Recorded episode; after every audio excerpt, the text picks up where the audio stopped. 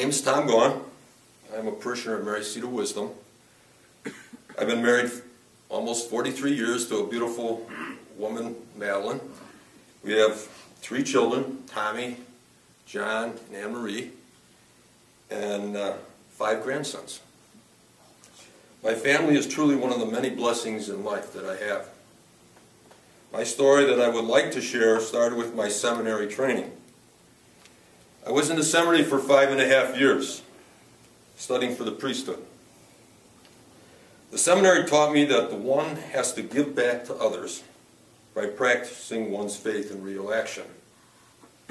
Visiting the sick at Cook County Hospital, coaching children at Cabrini Green Housing Project, or helping out at the home parish were ways that the seminary influenced me. I left the seminary in my second year college at 19 years of age. One might ask why. At that time, I wasn't very happy. I wasn't studying, and I was questioning whether I would make a good priest. I wanted to raise a family. My spiritual director said that I shouldn't leave, but I needed time to think about it away from the seminary. I left just before Christmas in 1963. Leaving the seminary, I had to choose another profession. Teaching physical education and coaching were going to be my future goals, I thought. I was always a jock in high school and college, so it kind of was easy for me to go into physical education. And uh, I guess when I left the seminary, I was thinking, okay, now how am I going to continue my education? I didn't have that much money. I, I wanted to save as much as I possibly could and go on to school because my two older brothers had gone on to school and gone on to college. So my first option was I knew my coach in high school who was going to write a letter to Northern Illinois University for me because he knew the coach in the baseball program there. And uh, I, I also knew one of their star athletes who was a pitcher on their Northern Illinois baseball team. So I thought, okay, I'll go visit Northern Illinois University. So I go on the bus and I visit Northern, Northern Illinois University and uh, talk to the coach, and the coach says, well, Tom, I just can't give you a scholarship by just seeing you. If you, if you make the team in spring, I'll give you a scholarship in fall. So on the way back home, I'm thinking about this. Oh boy, I was in a seminary with about 800 guys in high school, and then I went to the junior college, and there were 200 guys there. Northern Illinois with about 15,000 college students kind of gave me an overwhelming feeling like I just can't go there. So I decided to talk to my friend who had, I was in the seminary with at one time, and he had gone to Loras College. Now, Loras College was a boys' Catholic college in Dubuque, Iowa, about 2,000 guys. So, it, so on the way home on that bus, I was weighing a thought, hmm, well, I better go visit Loras College. I got to do something. So I went to visit Loras College, and that was, uh, my God was talking to me. This is the place I should go and continue my education. So Loras helped me to direct my life into what my God wanted me to do and not what I thought I wanted to do. My second year at Loras, I joined the Big Brothers Big Sisters program, where one would spend a Saturday afternoon taking a child out to see a movie, roller skating, or whatever that child wanted to do that, that Saturday afternoon. That experience was my first in dealing with special needs children. The children lived at St. Mary's home.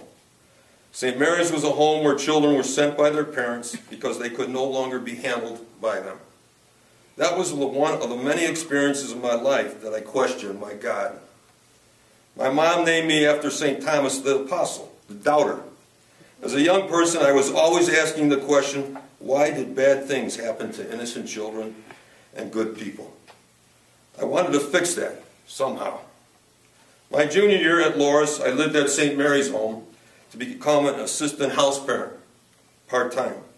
There were six Franciscan nuns and one priest that gave their lives to make life better for these children at St. Mary's. Along with the eight other college students, we assisted the nuns at the home. That year at St. Mary's, God planted a seed in my heart.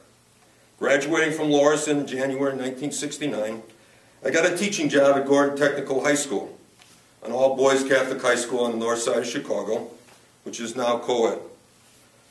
While at Gordon, I taught history and physical education and coached. Those three years opened my eyes that my God wanted me to do something else.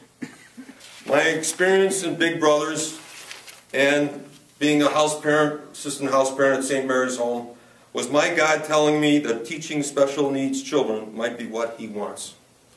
I left Gordon to get my master's in teaching physical education, thinking that I would go into college teaching or coaching. However, after finish, finishing my master's degree in physical education, a job opened up at Uhlich Children's Home to teach in a self-contained classroom.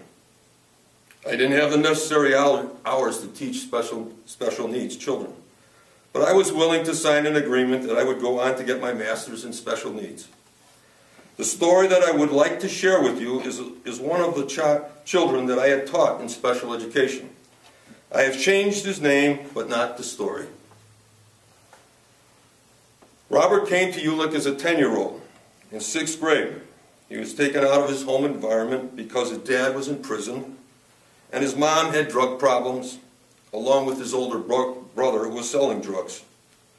The state took Robert out of this environment and placed him at Uhlich Children's Home. Robert was a special child. He and I got along right away. There was a bond there. I think mostly because I was the coach at Uhlich and as well as his teacher. Robert loved basketball, and so did I. Robert came to my class reading at a third grade reading level. By the time he reached eighth grade, he was reading at, at grade level. It wasn't because of me. It was because Robert had a thirst for learning and wanted to make something of himself. Since Robert was such a good basketball player and such a good student, I wanted to give him something a little extra for working so hard at school. I asked Robert, if he would like to go to a basketball camp to improve his skills, all expenses paid. He said, Coach, I would love to. Ray Meyer, the coach at DePaul University at this time, ran a summer basketball program up in Wisconsin. I called Ray Meyer's office to find out if there were any openings in his camp. I talked to Ray Meyer's secretary, saying I had a special student from Uhlich Children's Home that I would like to send to their summer camp. I could hear in the background the secretary telling Ray about Robert. Ray Meyer, not knowing me at all, says to his secretary, give him two scholarships, all expenses paid. All I had to do was pay their bus transportation up to the camp. Robert, after graduating from 8th grade, went to Schurz High School, where he played for four years. While in his first year at Schurz, his mother passes away. Robert paid part of his mom's funeral through the allowance he received every week for doing side jobs while at Uhlich home. High School in Robert's senior year was 20 and 0 until they lost in the state's super sectionals. Robert goes on to Alabama State where he received a social works degree and is now at Uhlich home working with children. Robert taught me so much about life and my faith. Seeing the inner strength of this young boy helped me to stay in special education for 20 years. I would never give up on any child or any person in life. Robert's hardships helped me always to look for the positive in human beings. If a child like Robert could go through so much, then I should easily look for goodness in others. Robert could forgive his family because he always loved them. Then I should be compassionate myself and have a willingness to forgive human failings. My 20 years at Home was God's gift to me. When one sees children that have been abandoned in life, it tears you apart. I was constantly questioning my faith. I think I know why my mom had reasons in naming me Thomas. Yes, St. Thomas the Doubter. I feel we all have doubts in life and ask the questions why. It, has, it was through this little boy of 10 who helped shape me, hopefully in the right direction a direction that was leading me by way of my heart and not necessarily the way my ego wanted. Since I was always questioning and trying to search out answers in my faith, I believe it has always been the Holy Eucharist and daily Mass that helps sustain me on the right path. Seeing people go to communion gives me that positive feeling that we are all on different paths, but need each other in finding the goodness in others. There's a window in our church at Mercy that says, without love, we are nothing. I truly believe that. Any questions? No, wonderful. Same, same question as Robert had. What do we do in the church to to invigorate? I believe what Sean was saying. I really believe that we have to uh, turn to our youth and we have to show them uh, that life, in life, you know, as grandparents or parents, that, that we should have a strong faith. That faith will get you through the tough times in life that might come along your way. So I think we've lost that somewhat. We, we are not tending to the youth of our church. And um, when we were growing up, it was the nuns uh, that, that kept us, kept us uh, believing in faith and uh, the faith in human beings. And uh, uh, we don't have the nuns anymore. So I think we, ourselves, as parents, as grandparents, that we, we share a goodness with them and, and, and show our faith to the young ones. So uh, I know it's, it's a general term, but I really feel we have to go back to our youth, and, and the church has to see that. I, hate to say it, sometimes our church is run by older people, okay? And, and in so doing, they've lost insight onto what really has brought our church to where it is. It's because the teachings to children are the, probably very important, and they've lost sight of that, I think. So I really don't have the answers, but I just really think, that in, in general, generally speaking, that we have to go back to our youth and we have to uh, share with them our faith in some way. And so more programs as far as faith commitments as far as towards children. Yes. Where is this uh, Uhlich School located? Okay, Uhlich Children's Home is located right across the street from Gordon Tech, but now it's uh, um, it's called UCAN. The home itself that I taught at was, was a home for about 40, 50 kids, and they were placed there by the state of Illinois, most of them, uh, because of uh, pro problems at home. And so it's right by uh, California and Diversey, uh, uh, excuse me, California and Addison, between Addison and Montrose. Who was it funded by? It was, originally was started by United Church of Christ. Now it's probably funded mostly by the state, okay, and private donations. But it's, it's universal, as far as Chicago, they have spread out to the point where they are now involved in building a new home uh, more in, uh, in, on the west side of Chicago. And they might be closing down Uhlich Home or just use it as a, uh, a place where they can meet and do special pro programs, but the children won't be staying there. Your student is still there, Tom? Yes, he is. I met him about five years ago at a golf outing. Uhlich had a golf outing, and I, I went up to him and talked to him and said what well, how, how it changed my life. And uh, he was just a special kid. I mean, I, the, you can't you can't imagine. You know, we you know we live in an environment here where people can go to school and they don't have violence and stuff. These kids come into this home and they've experienced more violence than you'll ever know. Okay, they see shootings every day and, and, and drug problems and and and for a kid to make it the way he has, it's really it's, he's a special kid. I mean, there are other children that I taught that, that are doing well, but there's also a lot of children that, that aren't doing well. Yes? We have a 16 year old granddaughter who had eight years of Catholic teaching, now is in a public high school. And she called me last week and said, Grandma, I have one more plus to add to my college resume. They've asked me to be a counselor for special need students in the high school. Beautiful, beautiful. We did well with her. Yes, yes, ma'am. Congratulations. You know, I, in my heart, I have a special uh, feeling towards people that adopt children because I've seen a lot of uh, special needs kids that come into a home situation, to Uhlich home, and they get transferred from home to home because maybe the home can't deal with them, and it's it's so frustrating. I mean, to see these children, you know, they have no one to go to.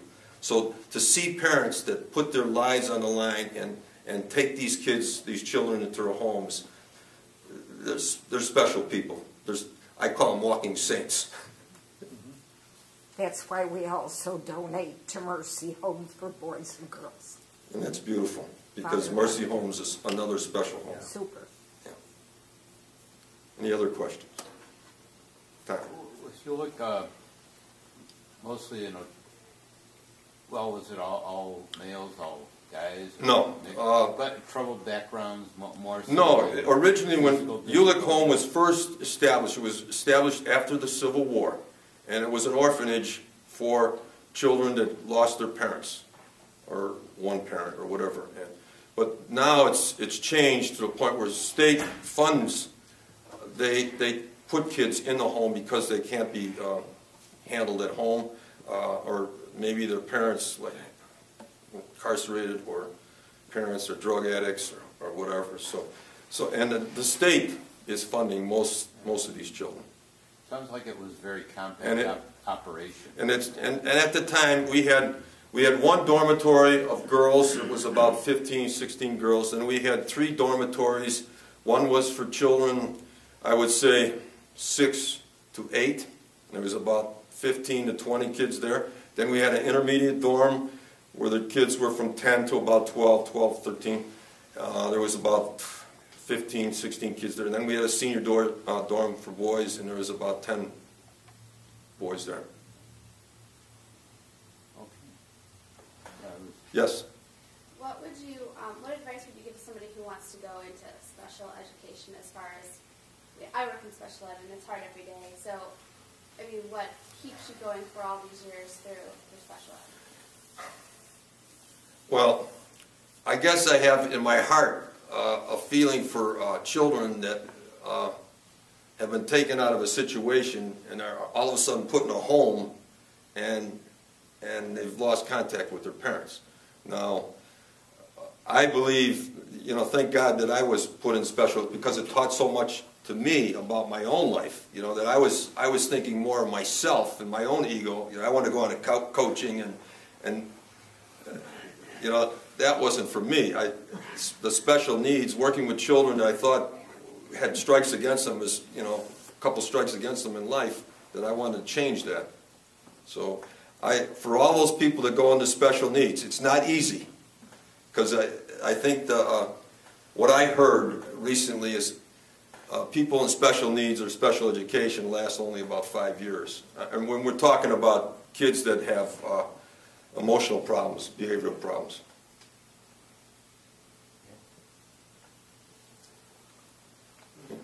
Any other questions? Thank you very much.